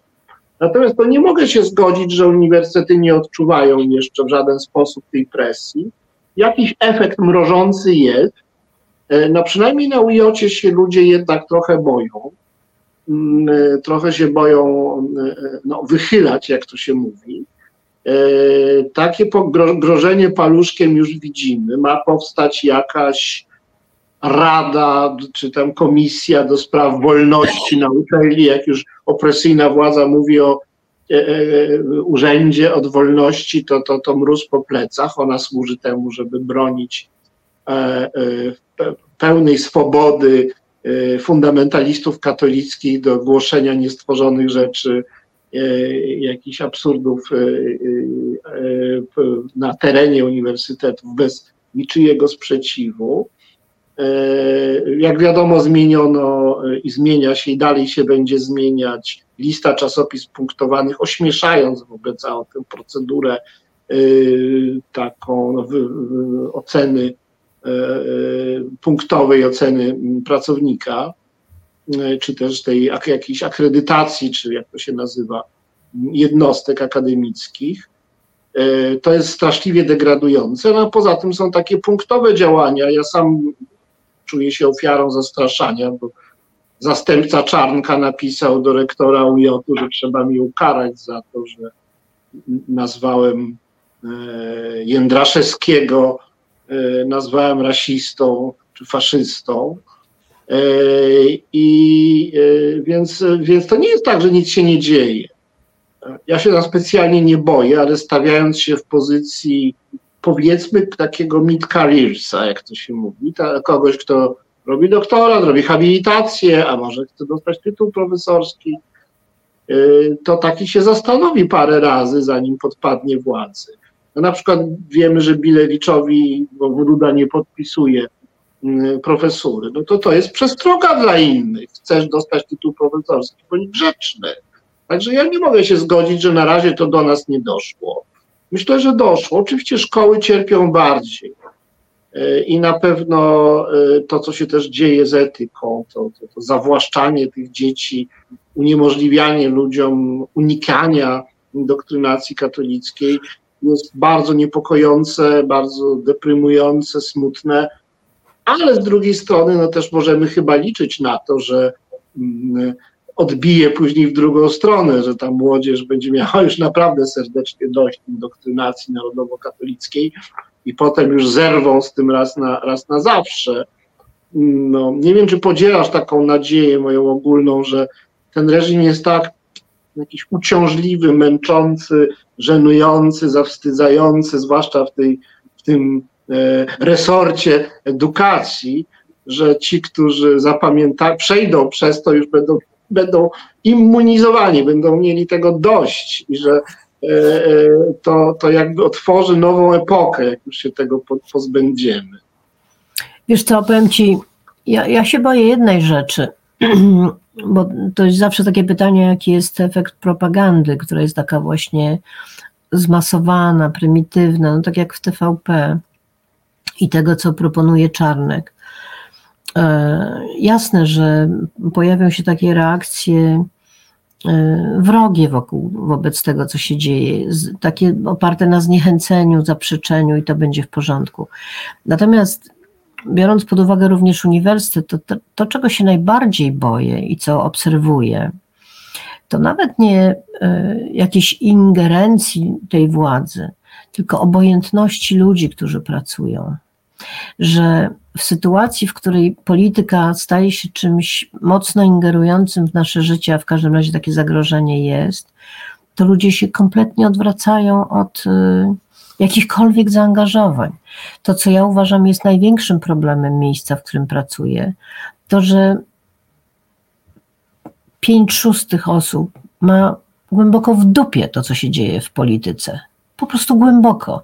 Oni robią swoje punkty, oni mają swoje czasopisma, oni zajmują się swoimi znaczkami, oni zajmują się problematyką, która jest tak daleko od życia publicznego i jedyne co robią, to gardzą tymi, którzy się angażują jakkolwiek w życie polityczne, bo nasze miejsce jest poza polityką.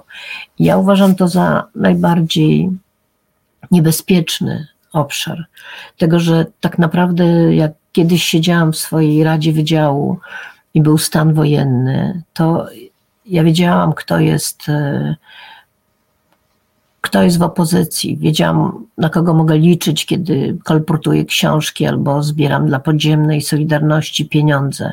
I to była niemała liczba osób. Tak naprawdę nie było donosów, ludzie byli aktywni. W tej chwili po prostu widzę odwracanie się od rzeczywistości. Ich świat jest gdzie indziej. Ich świat jest w stypendiach, wyjazdach, w grantach, tego rodzaju aktywności. I im dalej to jest od polityki, tym lepiej i tym efektywniej. I obawiam się też, że skutkiem tej szkoły czarnkowej może być to, że ci młodzi ludzie po prostu powiedzą: Ja chromolę politykę, ja chromolę życie publiczne, ja mam swoje życie, tu się zakocham, tam zarobię pieniądze i cała reszta mnie nie obchodzi. I ja myślę, że to jest jakiś potężny problem, że to wszystko idzie w kierunku takiej wiesz, zupełnej obojętności politycznej, że ta indyferencja polityczna skaże nasz, nasz kraj na po prostu właśnie takie jakieś dryfowanie para autorytarne albo autorytarne, bo ludzie nie będą się w to angażować. Jak się zaangażują, to się zaangażują po to, żeby mieć z tego pieniądze, czyli zaangażują się akurat w, we władzę, bo to im się akurat opłaci. Natomiast to, co było w latach 80., e, że się angażujesz w działania opozycji i to jest właściwie Twój obowiązek obywatelski, również jako intelektualisty, tego nie ma. To jest mój, mój największy problem.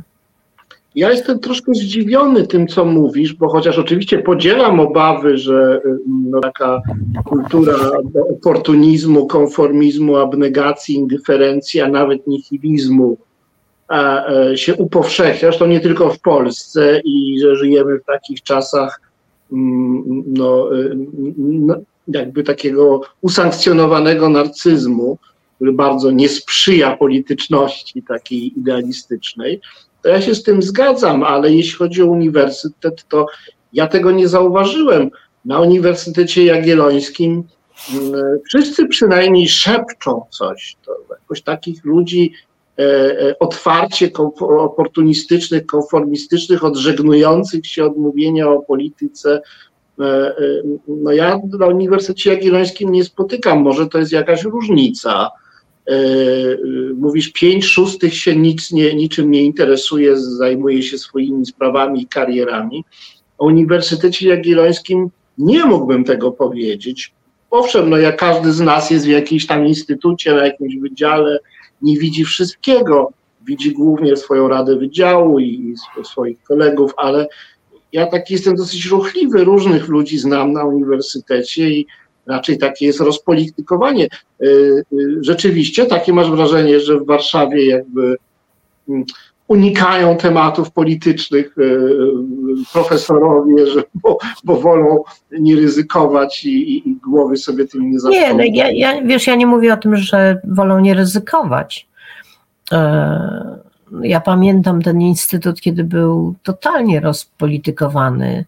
Pamiętam, jak studenci, do których wtedy, że tak powiem, należałam, zapraszali na debaty Michnika, Gieremka, to była wtedy opozycja. Pamiętam stan wojenny i pamiętam jakby, wiesz, napięcia, które były i debaty, które się toczyły i tak dalej.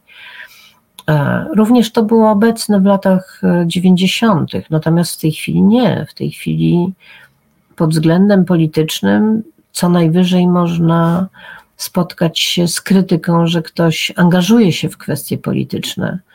I to niekoniecznie jest tchórzostwa, to nie ma nic wspólnego chyba z tchórzostwem. To jest po prostu ja robię swoje, takie są moje zadania. Muszę wziąć e, jeden grant, drugi grant, z tego się żyje, wyjeżdża się na konferencje, pisze się teksty, zdobywa się punkty. To jest moje życie, a to, co się dzieje w polityce, to się macha na to ręką, no, zwłaszcza, że wiesz, filozofowi łatwiej, zawsze można powiedzieć, jestem ponad to. No tak, ty jesteś na Wydziale Filozoficznym, tam może takich typów mm, e, no, konformistów, a, a także e, osób skłonnych do wycofywania się z życia społecznego i zamykania się wśród książek e, jest może więcej. Ja akurat jestem na Wydziale Nauk o Zdrowiu, to jest trochę inne środowisko, ale oczywiście mam też kontakty. Nie chciałbym, żeby się wydawało naszym słuchaczom, że Instytut Filozofii UJ jest bardziej postępowy niż Wydział Filozoficzny Uniwersytetu Warszawskiego. To nie jest prawda. Dość powiedzieć, że profesor Ryszard Legutko chyba nadal wciąż jest profesorem Instytutu Filozofii UJ, a na pewno ma tam spore grono mm, zwolenników. E, mamy prawdopodobnie trochę inne doświadczenia z innymi specjalnościami. No, na, na, szczęście, mój drogi, my nie mamy w swoim gronie profesora Legutkę. Mieliśmy, no. co prawda, profesora Wolniewicza, ale no już właśnie. go nie ma. Odpłynął najpierw do radia. Radia no, Rydzyka. Ryszard, Legutko ma 72 lata, więc w zasadzie może jest już emerytowany, tylko ja nic o tym nie wiem. Pewnie jest już emerytowany jednak. E, zbliża się koniec naszego programu. E, Magdo, jeśli masz ochotę, e, to bardzo Cię proszę o zabranie głosu tak trochę pro futuro. Pamiętajmy, że poza tymi kilkoma tysiącami słuchaczy w najbliższych tygodniach będziemy mieli jakąś grupę słuchaczy czy widzów w nieco dalszej przyszłości, liczonej też w latach. Więc tak trochę może, jeśli nie subspecie eternitatis, to e, e, subspecje, jak to powiedzieć, e, multianni czy coś takiego, wielu lat. Bardzo Cię proszę o taką mm, swobodną wypowiedź na koniec programu. No, słuchaj, to, to, będzie mi bardzo trudno, bo miałabym dużo do powiedzenia, ale na, najpierw zacznę od takiej uwagi, że bardzo lubię żeńskie końcówki. Aha, Więc jak okay. przez chwilę nazwałeś mnie gościnią, to bardzo się z tego powodu ucieszyłam. To piękne okay. słowo, a poza tym wszyscy wiemy, jak nas nie ma w języku, to nas nie ma. I jak kobiet nie ma w języku i nie ma rodzajników żeńskich, to tak jakby ich nie było, albo tak jakby e, musiały udawać, że są mężczyznami po to, żeby zaistnieć publicznie. Notabene była kiedyś taka pani dyrektor w waszym Muzeum Narodowym w Krakowie, która napisała taki list protestacyjny do Gazety Wyborczej, ponieważ została nazwana dyrektorką muzeum i jej się to bardzo nie podobało i napisała, że dyrektorka to może być przedszkola, a ona jest dyrektorem poważnej instytucji, w związku z tym nie jest dyrektorką, tylko dyrektorem. Otóż zwracam uwagę, że jednak te żeńskie końcówki, po to, żeby one znalazły właściwe sobie miejsce, muszą być po prostu promowane, muszą być używane i to jest coś niesłychanie ważnego. No nie wiem, słuchaj, sprawa, która teraz mi naprawdę leży na sercu, to jest kwestia tego rzeczywiście, co się dzieje na granicy, a nawet, nawet głębiej nie tylko to, co się dzieje na granicy, ale to, co jest też związane z tą moją ostatnią książką Obcy Inny Wykluczony, mianowicie te pokłady ksenofobii, niechęci wobec obcych. Ja muszę Ci powiedzieć, że e, to jest oczywiście naiwne, co powiem, i to zdradza jakieś duże podłoża ignorancji, ale ja ucząc się historii powszechnej, tak jak kiedyś zauważyłam, że nie ma w niej kobiet w ogóle i że to jest taka dziwna historia, gdzie właściwie wszyscy ze sobą tylko walczą albo e, robią powstania, a nagle nie ma tej drugiej strony, tych, które rodzą, tych, które na coś wpływają i że w ogóle nie ma kobiet. Tak e, pisząc tę książkę, zauważyłam że po prostu nagle, znaczy nagle zauważyłam, że to nasze bogactwo europejskie jest oparte na zbrodni i eksterminacji, na potężnej zbrodni i eksterminacji. Chodzi o kolonializm. Znaczy, nauczyłam się bardzo wiele o, o historii Europy i oczywiście teraz to doskonale wiemy, że nie możemy być wolni od tego poczucia winy z powodu kolonializmu, bośmy niby nie kolonializowali, ale nasz stosunek do chłopów pańszczyźnianych i do Ukraińców był stosunkiem dokładnie takim samym. I ja myślę, że taki miałbym apel, wiesz, żeby jednak wprowadzić studia kolonialne do nauki historii bo tak jak mówi Zygmunt Bauman, każdy Europejczyk powinien rano wstawać i walić głową w ścianę, że wszystko cokolwiek ma, to tak naprawdę jest oparte na po prostu naszej ekspansji, eksterminacji i tak dalej. I że jednak świadomość tego jest strasznie ważna dla naszych postaw na przyszłość również, zwłaszcza dla naszych postaw wobec obcych. Bo ci, którzy stoją u naszych bram, to nie są ludzie, którzy po prostu sobie wybrali Polskę albo Europę, bo tu jest dobrobyt. To są ludzie, którzy zostali wygnani albo sami opuścili te tereny z powodu historii, która ich tam dopadła, o której my jesteśmy główną przyczyną. My, jako ci, którzy dokonywali ekspansji, eksterminacji.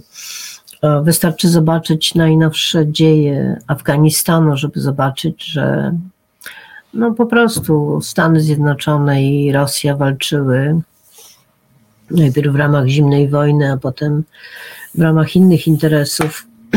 No więc jednym słowem, tak bym apelowała e, o taką szerszą świadomość tego, kim jesteśmy i jakie są korzenie tych naszych okropnych postaw ksenofobicznych i że właściwie powinniśmy być gościnni, otwarci, chrześcijańscy. No ale ponieważ nie przegadaliśmy tej swojej historii, to jesteśmy tacy, jacy jesteśmy. Podzielam e, i przyłączam się do, do tego apelu pani profesor Magdaleny Środy, która była dzisiaj naszą gościnią bardzo dziękuję e, pani profesor, dziękuję ci Magdo i dziękuję państwu, zwłaszcza e, tym wszystkim, którzy wytrwali do samego końca naszej audycji. Dziękuję, do zobaczenia w następnym odcinku. Dzięki. Reset Obywatelski.